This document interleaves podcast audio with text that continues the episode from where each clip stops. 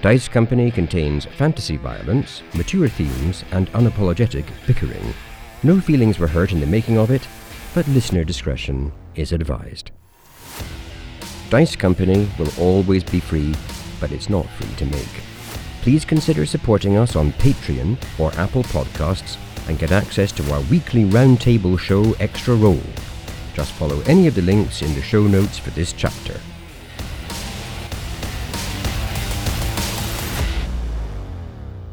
We're back. Did you miss us?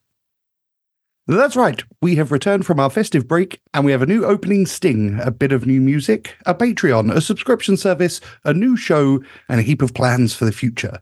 Let's kick off with a little bit of housekeeping. First things first, the main campaign will always be free, and our main focus remains telling this story. But if you're someone who wants a little bit more of a fix of Dice Company, or just wants to support us, you now have that option available to you. And for those who've already subscribed to the Sweetheart tier, listen to the end of the chapter for the official Sweetheart roll call. For everyone else, don't worry too much. We're not going to bombard you with ads or constant reminders because, frankly, we fear change as much as the next person. And we shouldn't forget the more things change, the more they stay the same. So, with all of that out of the way, let's take this all the way back to the beginning. Welcome, one and all, to Dice Company, where a group of old friends weave tales of triumph, heroism, and despair under the guise of playing Dungeons and Dragons. My name is Tom, and I'll be your DM through the continuing adventures of this truly, truly awful band of singers in inverted commas. Truly, truly awful band of singers in inverted commas, please introduce yourselves and tell the audience one fun fact about your characters. Hi, I'm Alex, and I'm playing Augustus. And my fact this week is as follows. It has been said that Augustus's family have too much money. This is perhaps best demonstrated by a childhood dispute between Augustus and his sister Aurora. Their mother one year created a complex mystery for them to solve in the summer, and both wanted to win. Each instructed their servants to spy on the other, then bribed the servants of the other to become double agents. To cut a long story short, all the servants were triple agents acting for Augustus's mother, and both children were disqualified from the game. I love it, obviously. Very Augustus. I thought the servant. I thought the story was going to end with the servants having so much money they no longer needed to be servants and just leaving the employ of Augustus's family. I believe that is the dream of all of Augustus's servants. I also question what what kind of mum sets the oh, sorry mother. This is of course Augustus, but what kind of mother sets a deviously complex puzzle for the summer? I meant like a game where they had to solve puzzles and like win some chocolate. You know, Remember, there's no telly or Xbox in this world, so you know how are you meant to keep kids occupied in the lengthy holiday period? it's basically jousting or nothing. Did I did I miss this period of our human history where every summer children were set fiendishly complex puzzles to solve? I don't want to like tell you how to live your life, but you you did miss the period when there wasn't TV because there was TV when you were born. Hang on, how old are you, Al? There've been TV since the 60s. I mean, there was TV when all of us were children. I don't mean we are pre-TV. G'day! Don't try and story top me with your like you were born before the TV Exactly. days. I am from the Bronze Age. Three and a half damn it. years ago, at the height of the Bronze Age. Hello, my name is Charlie. I play Vander Finnick. So, it being the new year, I have a New Year's resolution. And Vander's resolution is that he will be the group's gastronaut. You see, with his new bowl in which he can drink any form of soup, he has vowed to explore the world of soup from the sublime to the truly grotesque. And I'm sure you're all delighted to know that you will be a part of this journey too. So, you're welcome. I love that fact.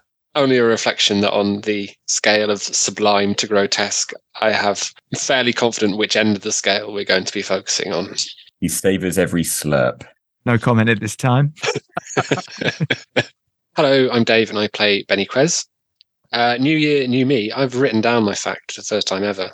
This adventure has led to lots of firsts for Benny, and here are a few ranked in order of enjoyment.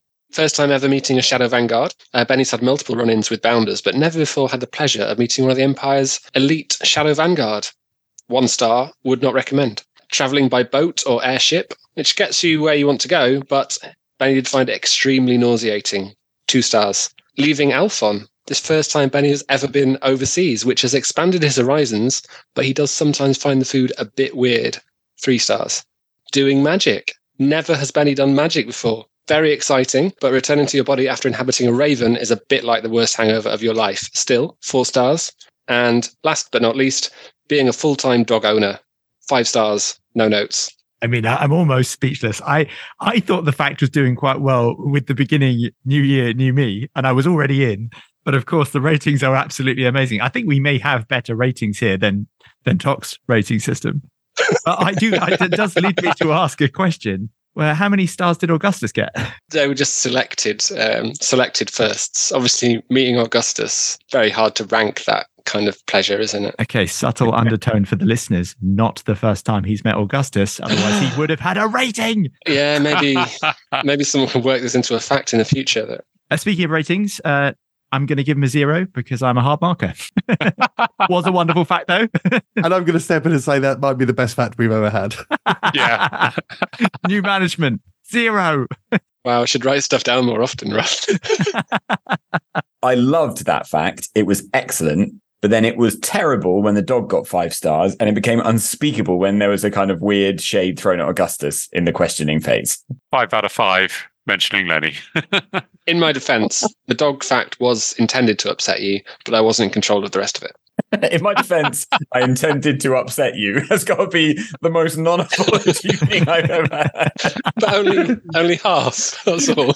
Also, why why weren't you in control of the rest of it? Because you, There's you there's started Q&A. slagging him off about how Oh no, yeah, hold my hands up to that. Yeah, I get you. Harry to serve. Hi, I'm Harry, and I play Tok, an imposing six foot eight automaton. Tok's fact this week is um, directly inspired by Augustus. Tok's sword is a copy of the of the sword that Tick lost during his last stand, hammered into being at the legendary Balefire Forge, smithed by a prodigal student of the Master Denelli. Whilst described as a longsword due to its size and the profile of the Oakeshott Type 20 blade, it has many atypical features. The grip is sized for a single large automaton hand. The guard has a short esquilon, a large side ring, and a knuckle bow. An inlay in the ricasso shines with a bright white light, and when the blade is drawn, it almost hums with magical energy. I like it. Does the sword have a name? Because we met Bardel and his, his sword had a name. He did, he did. Uh, Tok hasn't been in the habit of naming things quite in the same way yet, so we shall see if it earns one in time. You have to kill something with it first, I guess. It remains unnamed for the rest of time. It was a very good fact. I feel like I learned stuff. I'm intrigued by finding out about Tick's last stand. I remember we've heard about that, and Tick gave his life to protect his sort of offspring. Forget exactly the word you used because I'm not really sure how robots reproduce, and I don't really listen, evidently, to anything anyone says. I'll make that a fun fact next week. Well, that's something for all of everyone to look forward to. Ah, it's good to be home. Here we go, one and all. It's time for the next chapter of Dice Company.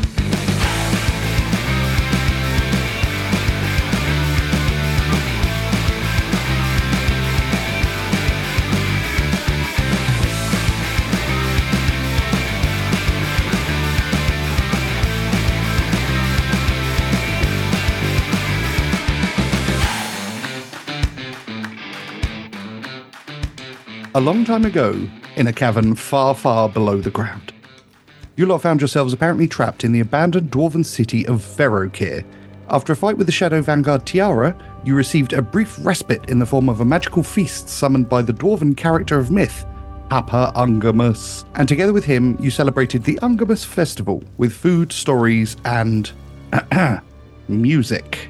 Having been trapped in the empty city for three and a half thousand years, Papa Ungamus warned you of a blight, which led to the emergence of shambling zombies who now infest the city. To help him escape, he has asked you to investigate the cause of the blight and stop whatever or whoever is causing it, offering you a rare wish spell as payment. A good night's sleep followed all the food and festivity. You awaken on the day of the solstice, and all signs of Ungamus have vanished, leaving you in a cold, damp, empty warehouse. What would you like to do?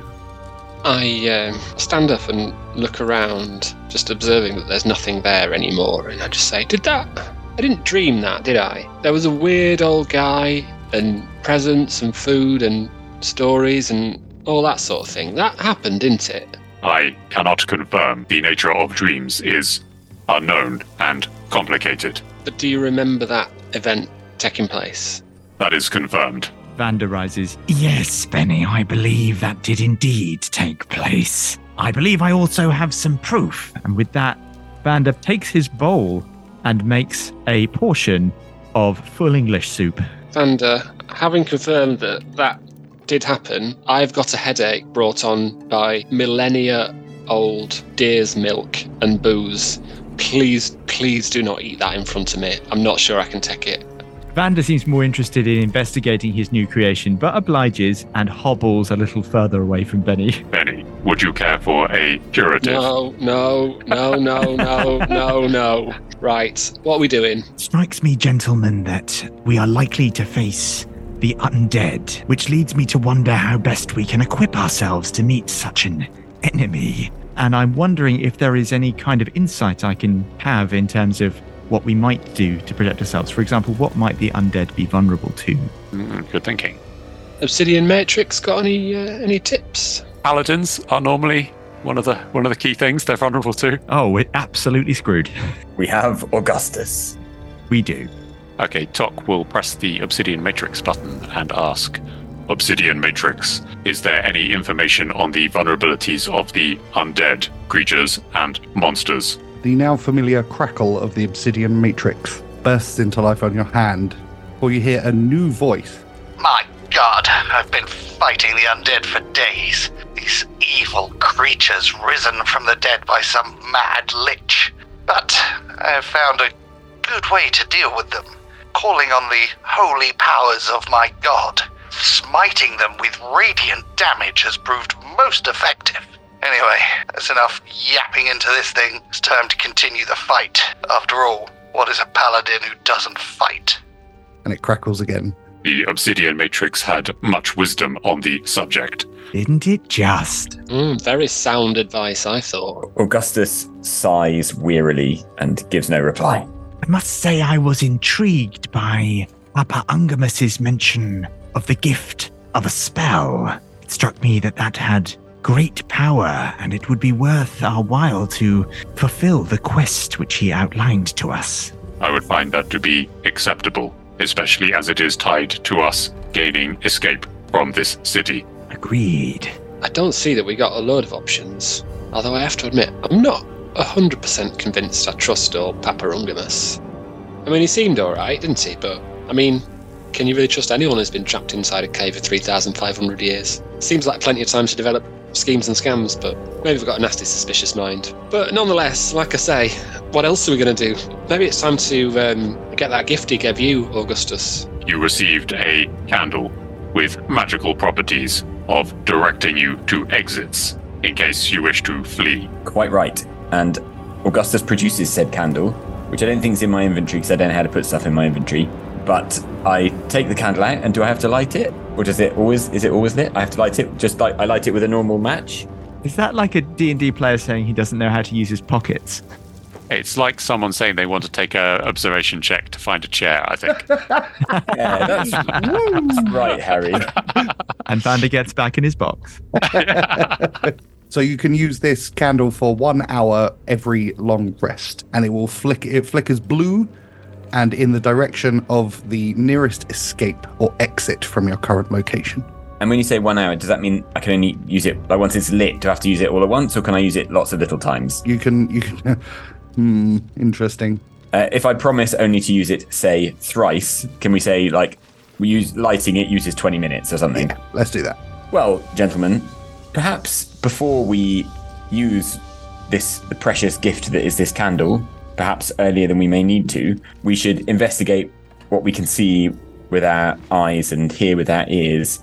Papa Ungamus suggested there were undead all around and that they would approach when he was absent. So, at the risk of putting us into a situation none of us want to be in, shall we open the door and look outside?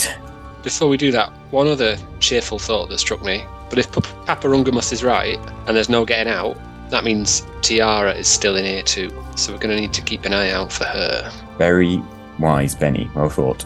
Uh, Tok will reach into his pack, take out the uh, cat totem, and take a look through it. Uh, you look around the warehouse that you're in, and you, there are no signs of any invisible creatures. Tok's going to keep that on a pouch on his belt just in case he needs to take it out. All the time. Doc, as an aside, I feel I might be able to suggest a modification to the cat totem. Now may not be the time, but perhaps, but perhaps you and I could revisit this subject when we're in a less zombie-infested plague cave. I would find your contribution welcome. I will ready the stagecoach in case what we find on the other side of this door is most unpleasant. And Vander makes his way to the stagecoach. Augustus grabs Vander by the shoulder and says, "Vander, always check the back seat." Vander nods. Is the stagecoach currently got? Um, is, is it currently got its, its normal wooden wheels on it, or the metal wheels for going on rails? Metal wheels on rails. Are we beyond the rails sort of like section of the city, or is that very much still a thing? The rails continue all the way into the city, as far as you, as far as Missy has told you. Augustus will uh, feed and tend to the horses because he has seen many servants do that and he knows exactly what to do. I think it's mostly about brushing them. Give me an animal handling check. Oh, fuck. Tok will guide you. Yep, tell me how that's happening. The food goes in this end, Augustus. Out that end, the food emerges once it has been digested. Okay, we've avoided suppository gate, I guess. With the, with the guidance, that is 16. Very nice. Following your memories of how stable hands used to deal with horses, uh, you stroke them, pet them, and feed them, following Tok's incredibly useful guidance. And the horses respond really positively and actually are quite affectionate towards you. I mean, to be fair, I think they would have responded strongly negatively if I hadn't taken Tok's advice on that one. I would suggest using Missy the Raven to check outside before opening the doors. Very wise, Tok. I shall do exactly that. Uh, can I have the very first roll on the very special Missy perception table? Eight.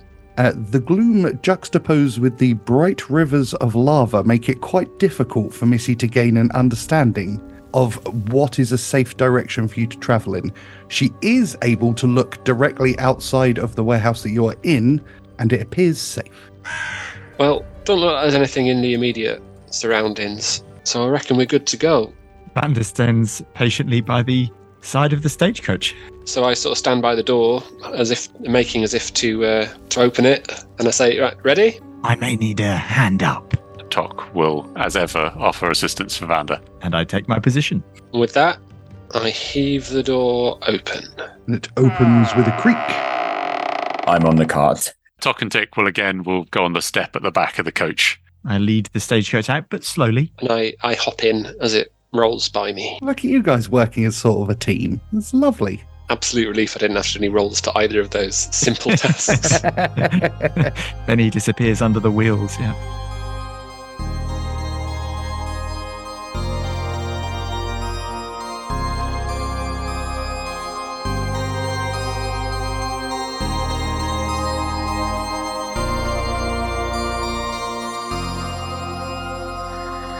You leave the empty warehouse, heading further into the abandoned dwarven city of Verokkir, the clopping hooves echoing in the caverns as you roll forward. Alex, can you give me a survival check? Oh dear. And Harry, can you roll a d20 for me? Okay, so survival 11. And Tok rolled an eight. Okay, as you make your way through the city of Verokkir, the day's travel is relatively uneventful, allowing you to make decent time as you head further in. There are various bits of debris along the way that you have to stop to clear off of the tracks to allow you to keep moving. But with Missy overhead, you're able to keep a keen eye on everything and make sure that you don't get ambushed or set upon by any creatures. As you reach the outskirts of the industrial section of the city, the track splits in three. Gentlemen, I appear to be at a fork in the tracks. The paladin emerges from his comfortable position in the cart and strikes a match on a rough part of his boot and lights the magical candle, which is going to tell us which way the exit, and hope that it's not going to show us back the way we've come. Uh, you do strike the, can- the match and light the candle, which flickers with a blue flame. Almost immediately, the blue flame begins to unnaturally move towards the left, following the left hand track that you are on. Vander dutifully directs the horses in that direction. And Augustus disappears back into the carriage, his work done. The going is slow, but steady. There is a dark gloom around the city as you move through it, and occasionally you stop as you hear the sounds of strange beasts or creatures creaking and bubbling of lava. But again, nothing stops you, nothing ambushes you, nothing causes you any consternation. You find yourself having travelled for the full day, eight hours, as tiredness begins to overcome you. I'm going to start looking around for a place that might offer some level of protection. You know, so when we stop, we have, you know, like another warehouse or what, what can I find? Give me a survival check, please. Is there a pub called the Winchester here by any chance? I rolled a 12. Around 30 to 40 feet to the east of the track that you're currently on is an abandoned house. Uh, the roof does appear to be missing, but there is good structural integrity to the walls. This looks like a fairly safe space where you could make camp and stop for the night. Gentlemen, I believe I found somewhere that we might rest until, I wouldn't say the next day breaks, but until we are ready to travel on again. Augustus climbs down. I guess we maybe leave maybe leave Vander and Benny on the cart. I'm just thinking we need to be able to make a quick getaway. Maybe me and Tok, maybe Augustus and Tok go and poke around to at least make sure the building is zombie free.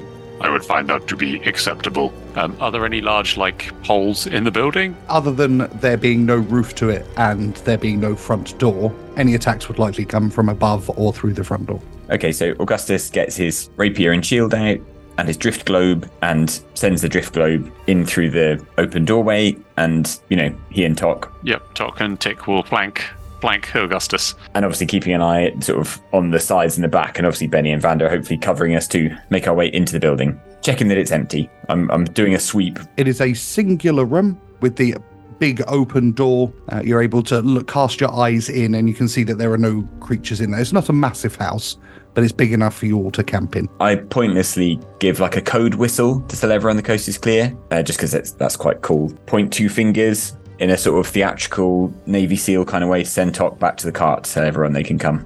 Tok just looks very confused at you for a while. Augustus winks at Tok. Augustus, shall we return to tell them it is safe? A fine idea, Tok. Just so we're clear, you guys can hear this conversation like clearly. They're 30 feet away. This is not. It's not like they're miles away. Vander pulls the handbrake. Tok returns to the door and says, Augustus wishes to inform you it is safe in this building. Yeah, we'd worked that out by ourselves. Thanks, Doc. Vander's already waiting for a hand down. Shall we carry the horses inside? We could probably just lead them inside. Maybe carrying might might be over the top. on the plus side, I think any zombies looking in on this are, are probably going to make the decision that it's not really fair to have a go at this team. We're gonna we're gonna kill ourselves at some point. Is it worth blocking the doorway with a cart just to make an extra obstacle if anyone tries to come through? I would rather the cart be in a position to move off quickly should we wish to make an escape from this place. Yeah, fair enough. Would not the horses need to be reattached? We can cross that bridge when we come to it. Says Vander, still looking like he needs someone to help him down. Tok will go over and lift Vander down, whilst also saying to him, Vander, there does not appear to be a bridge. Vander doesn't respond, but Bellerophon does, and Tok gets a lick. I think Benny makes an excellent point. Although we perhaps cannot move the cart in front of the house door, maybe we can make some sort of barricade that we could easily remove should we need to get out. Uh, and then Augustus is looking around for like planks of wood, uh, anything else that looks like it would make good kind of cover that we can cover the door, but also obviously not like brick ourselves up inside. Cool. Give me an investigation check, please. Uh, 15 for investigation for Augustus. Very nice. Augustus begins to investigate the area, uh, trying to find some bits of wood or things that can be used to blockade. And it doesn't take long. The city is old and desolate, but there are definitely there's there's debris strewn everywhere, and it doesn't take you that long to find pieces of plywood and uh, bits of stone that could be moved in to kind of create a very rough barrier. Good grief, the dwarfs have plywood. As I said that, I thought that's probably a very specific type of wood that Harry's gonna have a pop at me for. Do they have balsa wood? They have MDF. I sellotape some lino over the doorway. Oh, fuck you all. Tok, Tok and Tick will help Augustus carry any particularly like heavy bits of rubble or whatever we're going to use to block the door. That's fine. So I think we stack to like halfway and then maybe lean a bit, a bigger bit of wood over the kind of top half so that we can easily push it aside. But it'll, you know, then if we've got a fire lit, we're not attracting too much attention. Obviously, there's no roof, so we don't have to worry about smoke in the house. And also, any odd odds and sods of wood we find, especially plywood, which is excellent firelighter while we're doing it. Uh, I'll keep for a fire. Excellent work, Augustus. You have done this before. Yes, chapter two or three, I believe, Tok. Metagaming. Uh, back in the woods near Lunadine, Tok, I do recall I was a wonderful survivalist, and indeed we all survived, so well done me. Indeed. So you have successfully demi barricaded yourself within this abandoned house, have led the horses inside into the veritable safety of this place. Augustus will light a fire, middle of the room if safe. Obviously, not if the wood's made, uh, not if the floor is made of wood. Uh, but if there's a safe place to do a fire, uh, and also set about, you know, cooking some supplies and that kind of stuff. So obviously, the light from a fire is going to shine on the, the roof above us. But if this place is presumably filled with like lava and things, then then that's not going to be too uncommon. We we literally just rode a stagecoach through the middle of town as well. With a blue light shining like a lantern. In a western, that's how you announce yourself as being new in town, isn't it? I think in a city of the dead, I feel like we we fairly announced ourselves. Yeah, we haven't we haven't flown in quiet, have we? no.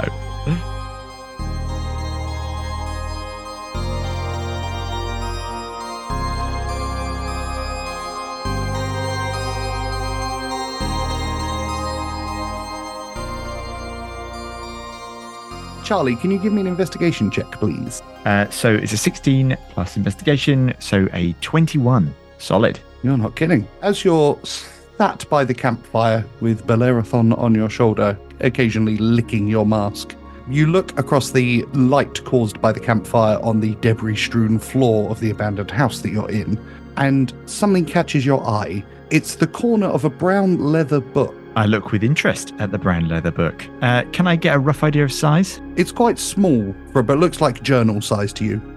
Okay, so I whisper to Bellerophon, who scampers over and then suckers it with his tongue, and then begins to drag it back in my direction. The rest of you watching see the most over the top dramatic display of a tiny chameleon dragging an old journal through a debris strewn floor. It takes probably a good like six minutes for it to make the very short distance back to where Vander is it's so unnecessary. and deposits it on your lap. So were you, um, were you trying to do that secretly, Vander? No, no, Bellerophon likes to be useful. Mm. Good Bellerophon.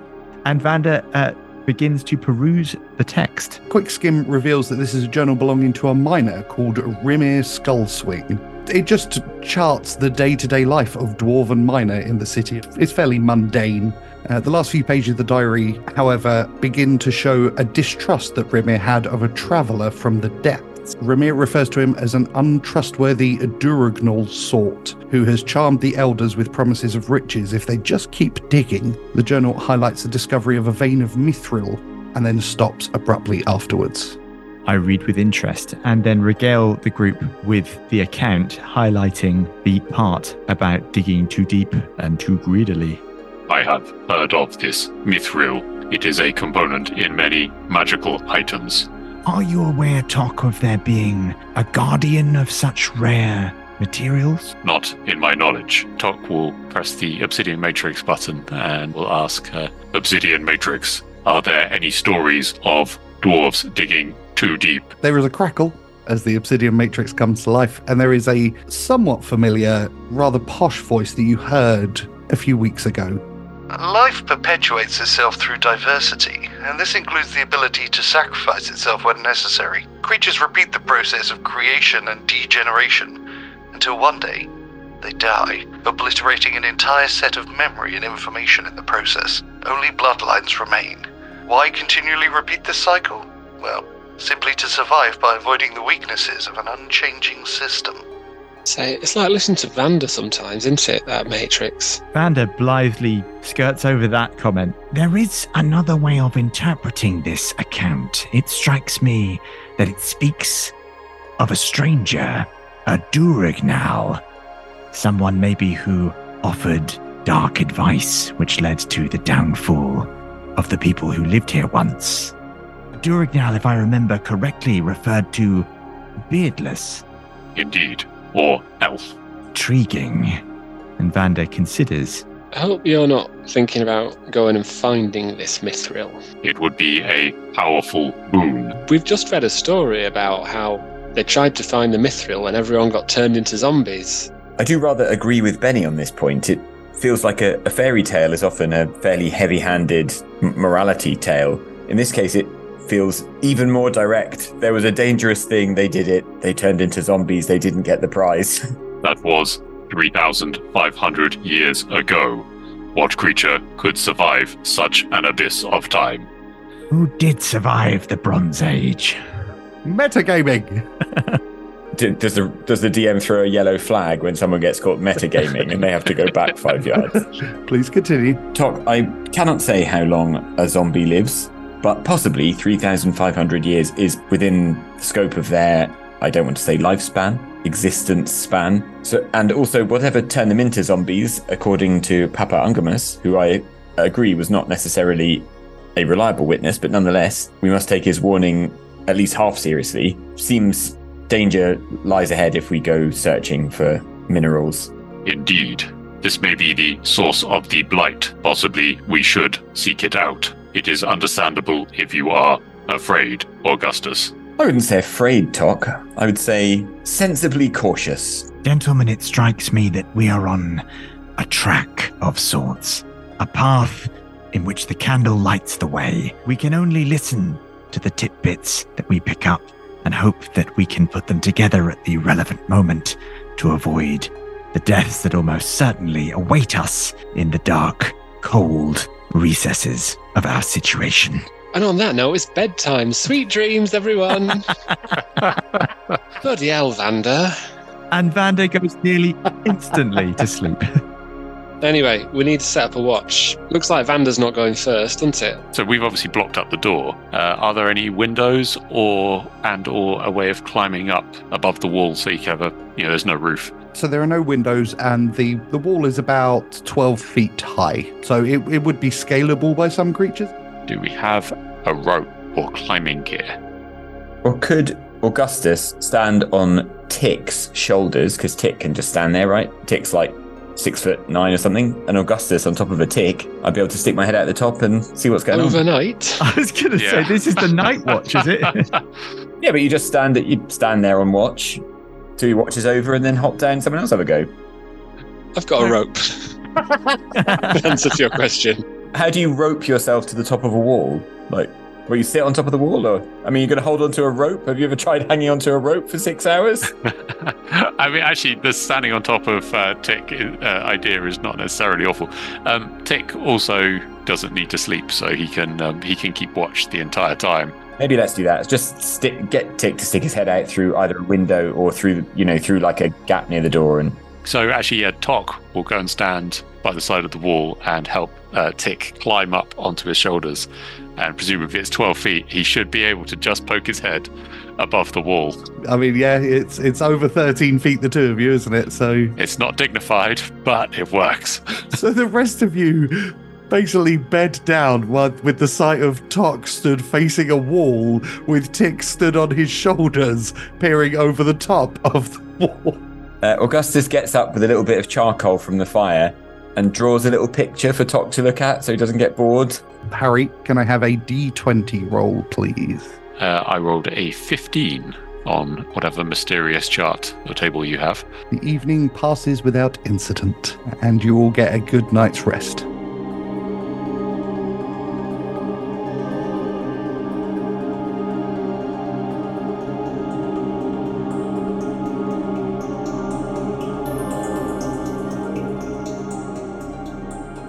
So you awaken the following morning, those of you who slept. It was a peaceful night's sleep. The embers of the the embers of the campfire have finally gone out, and you can move on if you wish. Um, can everyone please remove one day's rations from their inventory? Uh, not you, Tok. Obviously, you don't eat. Tick climbs down off Tok in the corner of the warehouse. Before we leave, Tick and Tok will have a quick look around on the floor just to double check there aren't any tourmaline stones lying around in the warehouse. At some point, we've got to go to a place that has those. Find nothing of note. Obviously, the, the place has been fairly thoroughly investigated by Vander. So do we um, push onward, for lack of a better idea? Indeed, we should reattach the horses. Um, Tick and Tok will go dismantle the door and clear it for everyone to walk through. Uh, you, you do so. It does not take you long to remove the debris and everything to clear it out to allow you free access to get back to the stagecoach, which remains exactly as you left it the night before. Okay, Tok and Tick will sort of like stand guard and uh, keep watch whilst they all manhandle the horses. I clamber in to the carriage.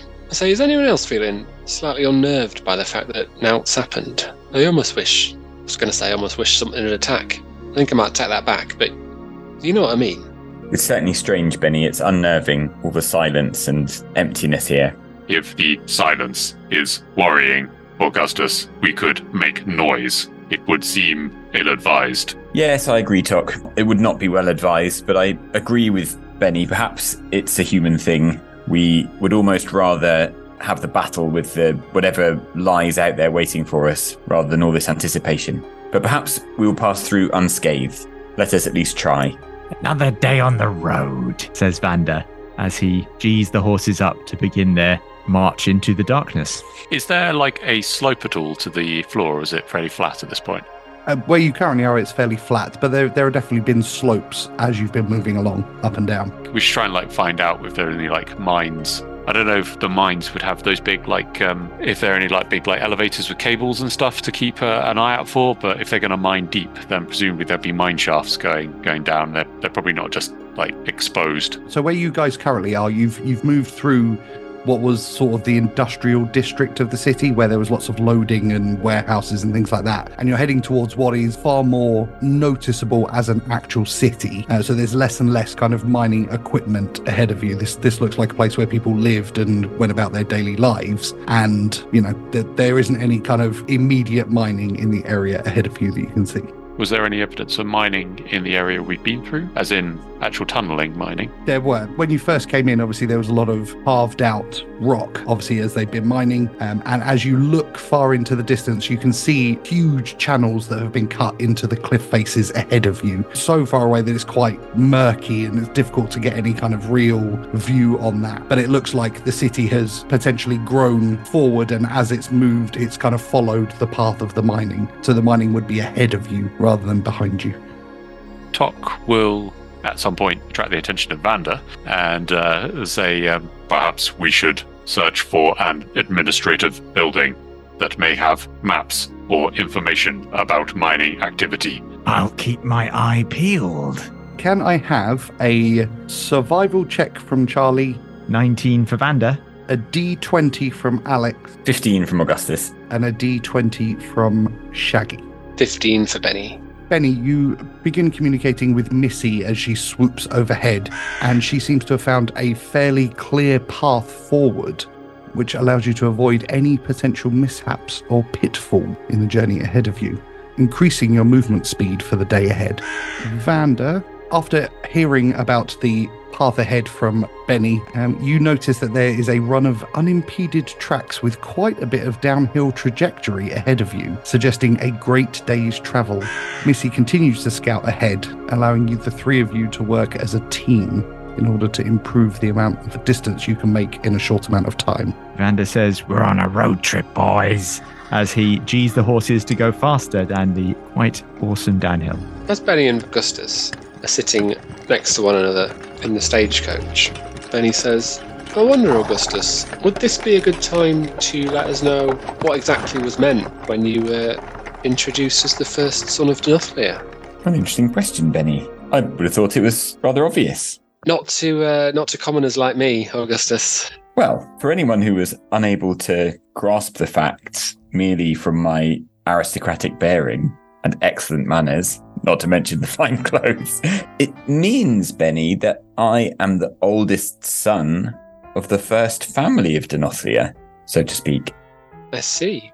And so you seem somewhat keen on overturning the empire, which would put you in charge. Well, Benny, the situation is somewhat more complicated because, as you will be aware, the ten realms of Cantioch were cast apart when the war with Salazar was lost. So the first thing would be to unite those. And indeed, the king who ruled at the time of that fall was not from Denothlia, the kings having come from different realms over time. But it was possible at that time that my father could have become the next king had the kingdom persisted. And I suppose taking all those caveats and possibilities into account, I could perhaps have been in line to be the king. Yes. Interesting. So, if we were putting percentages on it, what percentage of your um, newfound heroism is is based on a wonderful altruistic spirit, and what percentage of it is based on you wanting to be boss of everyone? I refer you, Benny, to the words of my oath. Been wondering about the words of that oath, having learned this first son of Denothlia information. Well, the words of the oath, Benny, were that my role here was to free the people of this continent from the Empire and not to assume control of it. I believe I was very clear on that point. And indeed, to break my oath could come at a great personal cost, could it not? An oath is a form of agreement with a god, and therefore to break the oath would make an enemy of a god. And I am, despite the fine clothes, a mortal man.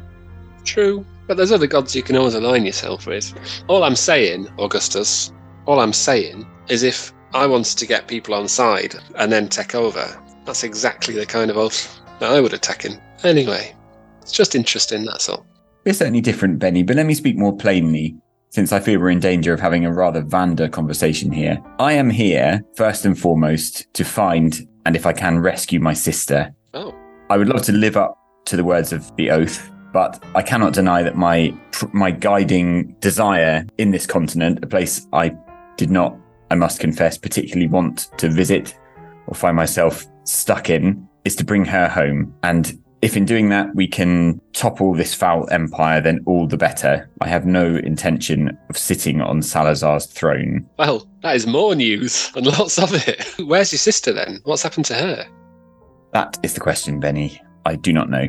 Only that she came here several years before me, and nothing has been heard of her since she left our shores. I see. I have to admit, Augustus, I'm a, I'm a little bit taken aback because I was fully expecting just to be fobbed off in this conversation. I'm really sorry to hear about your sister, but you know, you can you didn't need to wait so long to tell us this stuff. We could maybe help you out if uh, if you let us know what you need. Well, Benny, perhaps I can say that I delayed because I would only give this intima- information to someone that I trust. Oh. And with that, Benny goes rather quiet for a while. And with that, the slot that connects the driver section of the stagecoach and the main section of the stagecoach slides back, and Vander shouts in, You see how fast we're going, boys? Whoa! There's a big hole in the roof. If you recall, you oh, blasted Oh blasted yeah, it. so You Tom can probably hear this as well then.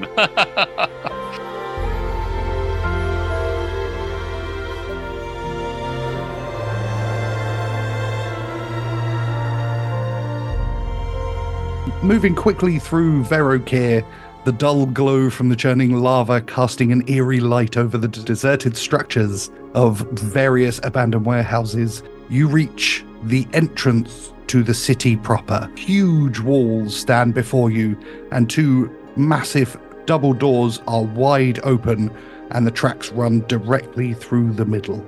Vander begins to slow the stagecoach with no small amount of sadness. But on the plus side, this does allow Bellerophon, whose tongue has been stuck to his own eye due to the speed, to retract it properly into his mouth. As we go through the archway, uh, Tok and Tick are going to um, ready their swords and shields and keep an especially close eye out on anything dropping on us or hiding behind the sides of the archway and ambushing us. And Vander bangs on the top of the coach twice. Ready up, boys. Harry, roll me a d20, please. I have rolled a seven.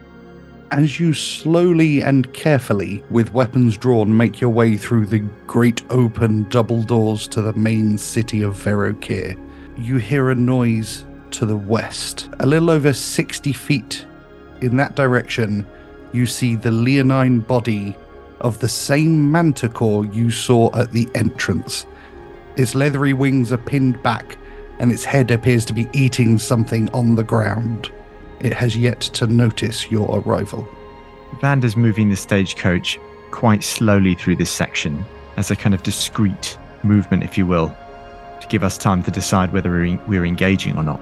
Gentlemen, if you look to your left, you will see a rather daunting manticore savaging what is presumably its prey. Stealth check, please, Vander. Damn it. Uh, Tok's going to take out a small, a series of small pebbles from his pouch, and uh, uh, sort of prepare them with an oil. Pass one to Tick.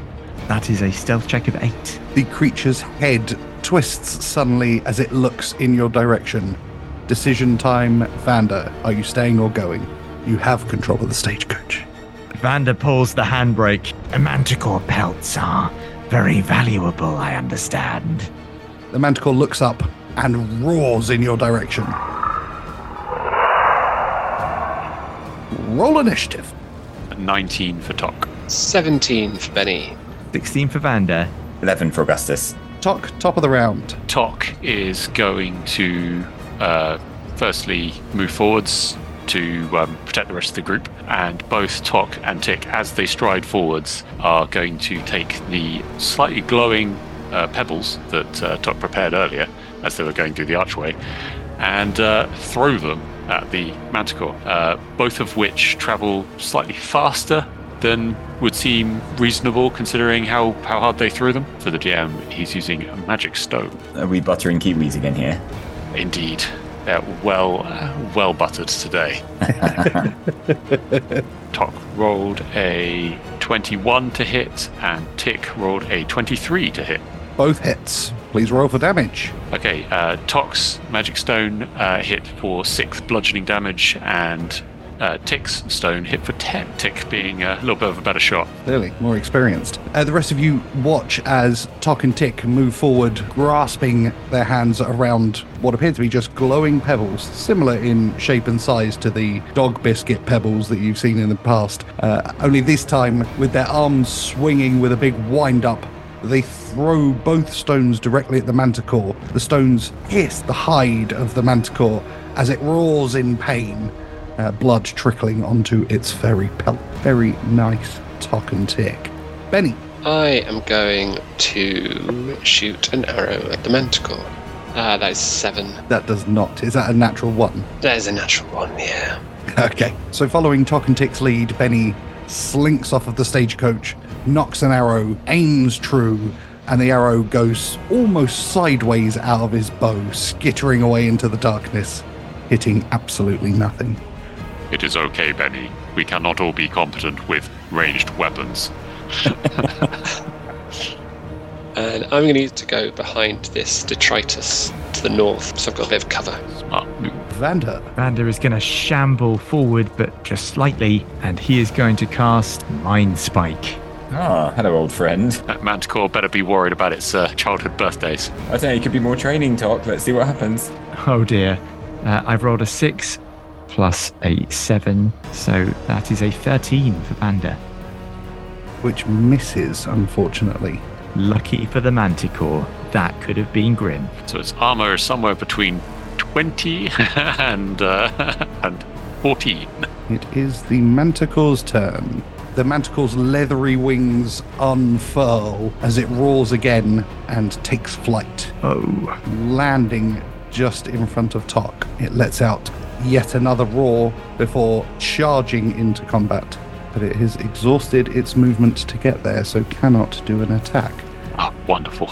Almost like I planned that. Augustus, I'm going to go there and attack with the rapier because that is my role in life. Uh, so that is a 13, and that's going to miss, isn't it? 'Cause we just discovered it's at least 14. So Augustus charges into combat, draws his rapier, and swings at the manticore, which deftly moves out of the range of the attack. Clearly an experienced duelist. As a bonus action, I am going to cast Shield of Faith on Tok. Um, and that means a shimmering field appears and surrounds a creature of your choice within range, granting it a plus two bonus to AC for the duration.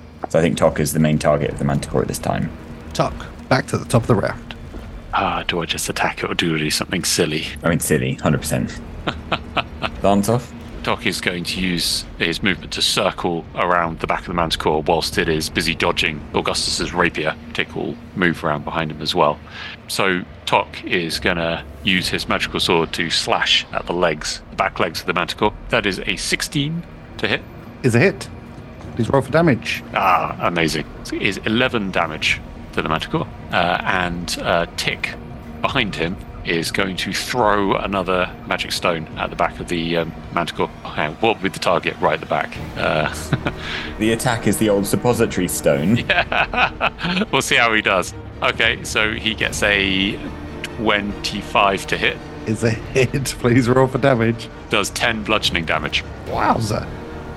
So the two automatons move in synchronized format, sweeping round to flank the poor manticore. Tok draws his sword and begins to hack at the back legs of the creature, while Tick throws another glowing stone directly into its posterior, causing a whimper of pain. The creature looks quite unwell. Benny, Um, I decide to reach into my quiver for a poison arrow and have a shot at the manticore with a sneak attack. of course. Roll at advantage, please. Woo! That is a natural 20 for uh, 26 total. Ah, nice. it- it is obviously a hit. this thing is not the Terminator, so yep. Natural 20 with 26 total does hit. 16 in total from the sneak attack, so 26 total damage. Ah, Rogues get gribbly when they, uh, yeah. My word. So Benny from hidden behind the debris pulls an arrow back in his bow and fires it. And if you can imagine like there's a camera on the arrow as it zooms directly through the air, missing Tick and Tok and finding a spot directly in the back of the creature. The back sags and the creature falls down lower. Um, it looks like so very close to death, but still standing just. Uh, and it needs to do a constitution saving throw. Yep. And then a dexterity saving throw. Uh, so that's 19 for the constitution saving throw, That'll do. 14 dexterity. Uh, so that is a fail. Having sagged to the floor, the creature appears to be pinned in the middle as it writhes, desperately trying to attack, surrounded on all sides, bloody and brutally battered. If only there was someone here to steal the kill. And even worse for it, Vander, it is your turn. Vander continues to shamble forward, places his hand against his temple a second time, and again casts Mind Spike for a natural 20, which makes a 27. Which hits? Please roll for damage.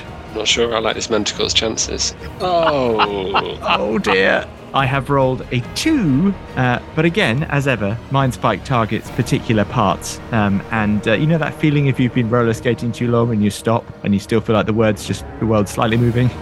oh, is this is this going to be enough? Is two going to do it? If it does, he goes down with a very slight sense of motion sickness. With a very slight sense of motion sickness, the manticore slumps, unmoving to the floor, dead. Oh my god. Absolutely wrong. Ah, Vander strides forward triumphantly. well, I mean, none of us know that that happened. It was invisible. All we saw was a, a, an arrow striking it in the back, pinning it to the ground. That is unbelievable. Delayed response. the kill list sees all. Vander's now made his way to the side of the manticore. I understand that uh, manticore pelts are extraordinarily valuable. I suppose we will need to skin it. Indeed. Do you possess expertise in this activity? I'm afraid I would be no better than the next man. Is there anyone in the group who knows something of the art? In which case, Tok will volunteer. You can have two of you doing it if you'd like to do it at advantage, providing the other person helping has higher than a 10 baseline of the uh, prerequisite skill. Tok's got a plus seven to nature, so I got plus four, if that's any use. well, he can definitely assist. Yeah, I could. Um, I was hoping to get my hands on a manticore mane. We have a blueprint for a cloak of wonder, a magical item that requires a manticore mane as its ingredient. That's the one. Tok says as he's advancing on the manticore with a scalpel in each hand. From a manticore, you can remove its teeth, its hide, and its wings. I need a separate check for each of them, and each has its own DC. Uh, okay, but the main is the important one for the cloak of wonder, so Tok's going to go for that one first. Uh, and he is also going to guide himself because Ah. he has access to the blueprint, so he knows exactly what areas he needs to skin. Tok rolls a 19. With scary precision, Tok, equipped with two scalpels, begins to very quickly move his hands around the remains of the poor manticore while Benny stands over and almost in a Dr. Sigmund Sigmund like voice instructs him on what to do. Uh, you are successfully able to remove the manticore mane uh, and its hide Amazing. and be used for the said thing. If you would like to attempt to remove its teeth or its wings, you may do so now. Uh, do we have any idea what they would be useful for, or just that they'd be valuable? Uh, so, teeth are good for making serrated edges for blades, or if you want to have a decoration like a nice necklace or something like that. Manticore teeth pretty good for that. Um, the manticore wings can be used for making a manticore cloak, but you need to find the blueprints for that. In for a gruesome penny, in for a gruesome pound. Uh, uh, a uh, colloquialism that Tok would definitely not say in person. Um, Tok will go for the wings first. That is a 20. is exactly what you need. You are able to separate the wings from the back of the creature. You now have two manticore wings in good condition. dripping blood. Tok will set them down and uh, set to work punching out its teeth. oh my god. You just see him hold the head like on the side, and the, the, the fist just like steamroller, just 26. You're able to get a dozen teeth out of the manticore's head by simply punching it in the mouth repeatedly. They're, they're worth, in total, to combined, they're worth about one gold, but they can be good for serration, serrated edges. Benny, perhaps these would make arrowheads. That's not a bad idea. Yeah, I like that. Thanks. A manticore is a magical being. Perhaps they could be imbued. Definitely worth considering. While Tok's doing this, can I just keep half an eye on the thing that the manticore was savaging, just to make sure that there isn't any zombie movement? Of course, can you give me a perception check, please? Six. I'm confident that it is very much dead. you are confident that it is dead. Vander obviously is naturally looking around the area to keep track of things, and he does notice something. With Tok skinning and butchering and punching the manticore corpse, there is a gentle rustling, almost imperceptible to the northeast from behind a small mound of pebbles and stones. Vander, as you look up, you can see a baby manticore slowly working its way around. It's looking in the direction of the manticore corpse and is gently pawing at the ground and walking in a circle. Oh, well, this doesn't feel good. Gentlemen, I believe we have killed the mother and we have just found the child. Vander says while gesturing in the direction of the baby manticore. Augustus takes a step away and turns his back as if he didn't see any of this. Got nothing to do with it. He's not face punching a dead manticore. Augustus, you hear a gentle meowing coming in the direction of the baby manticore. I whisper into Bellerophon's little chameleon ear and send him over to investigate to see if they can't communicate. Bellerophon happily trots over to the baby manticore Oh, he's getting eaten. Yeah, I was just going to say. uh, And at first, the baby manticore looks suspicious of Bellerophon. But as Bellerophon takes a kind of crouching position and moves in an almost hunter's like pose, the baby manticore mimics it and then jumps, and the two roll, and they appear to be play fighting together. The, the baby manticore, obviously, in no way a threat to Bellerophon. Vander turns to the rest of the group. We're keeping him. Like, I wanted to ask about this. Is is is this a monster? Like, does it have to be a monster, or is there is it conceivable that we could train it up and you know maybe he'll be on our side? You could definitely train it as a baby. However, from behind the baby manticore, the small mound of pebbles and stones slowly rises upwards, and they begin to fall away as a giant insectoid head emerges from below. Its foot long mandibles snap and grasp the baby and Bellerophon together, and in an instant, the two are swallowed by the creature, which continues to burrow up, reaching a full height of eight feet tall looking like a cross between a beetle and a gorilla. Its left pincer looks a little bedraggled as it moves forward, its pincers clicking. Son of a bitch! And we'll end it there.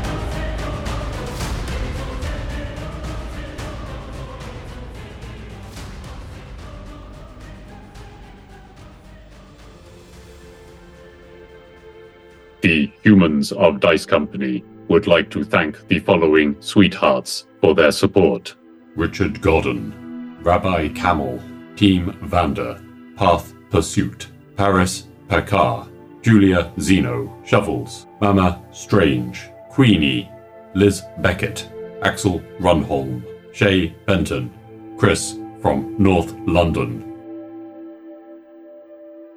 Thanks for listening, everyone. And now over to our town crier, Alex, for an update on the Dice Company universe. So a few weeks ago, we had a listener letter challenging us on whether we need a team name, and to date, we've still failed to do that. But I wanted to acknowledge some excellent suggestions on our social media.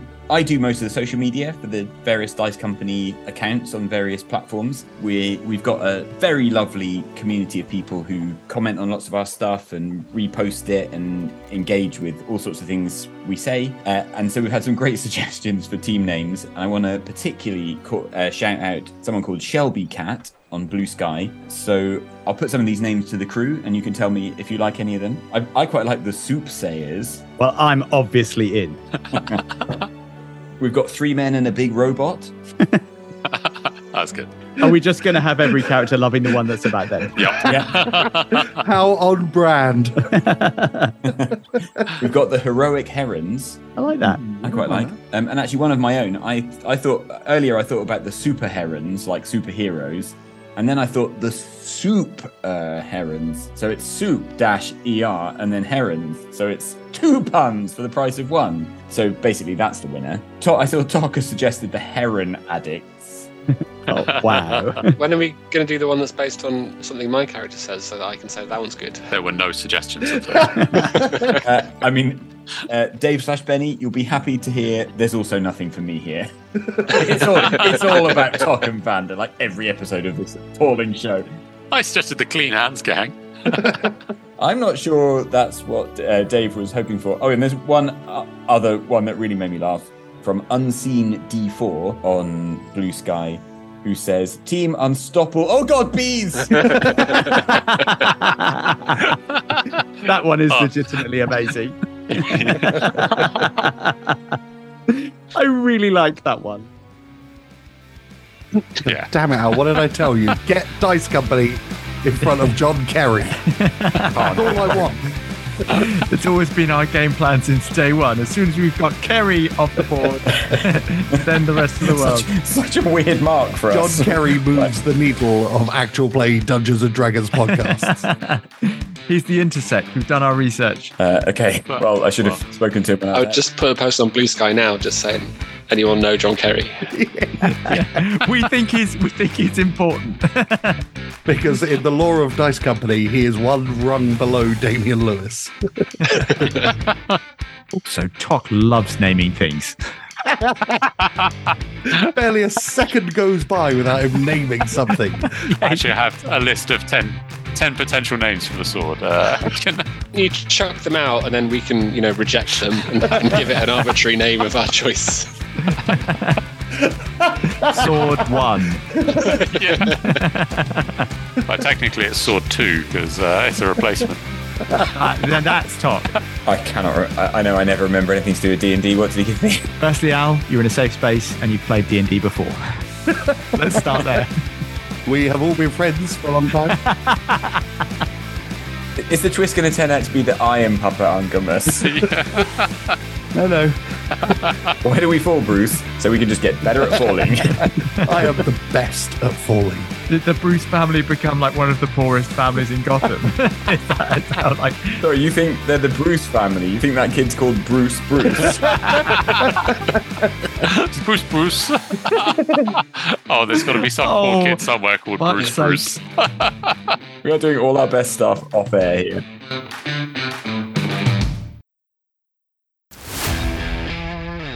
Thanks for listening. Please consider supporting Dice Company on Patreon, where for the price of a cup of coffee, you get access to a whole other show, Extra Roll, as well as an ad free listening experience. The Dice Company Discord server, along with our socials, can be found on our Linktree in the show notes. If you enjoyed this chapter, please like and subscribe, and don't forget to recommend us to your friends. If you didn't like it, recommend us to your enemies. And we'll see you next time on Dice Company.